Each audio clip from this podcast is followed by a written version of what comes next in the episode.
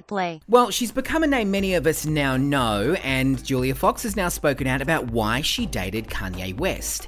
Now, whether you know her from her viral meme, I was Josh Safdie's muse when he wrote Uncut Gems. Right. or from her time in front of the Paps as Kanye's Blink and You'll Miss It girlfriend, Julia has taken to social media to reveal the reason she decided to date Ye.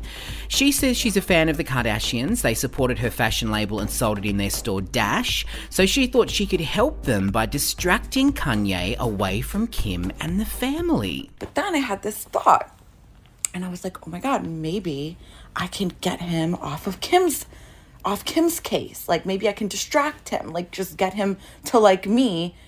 And I knew I was like, if anyone can do it, it's me because when I set my mind to something, I do it.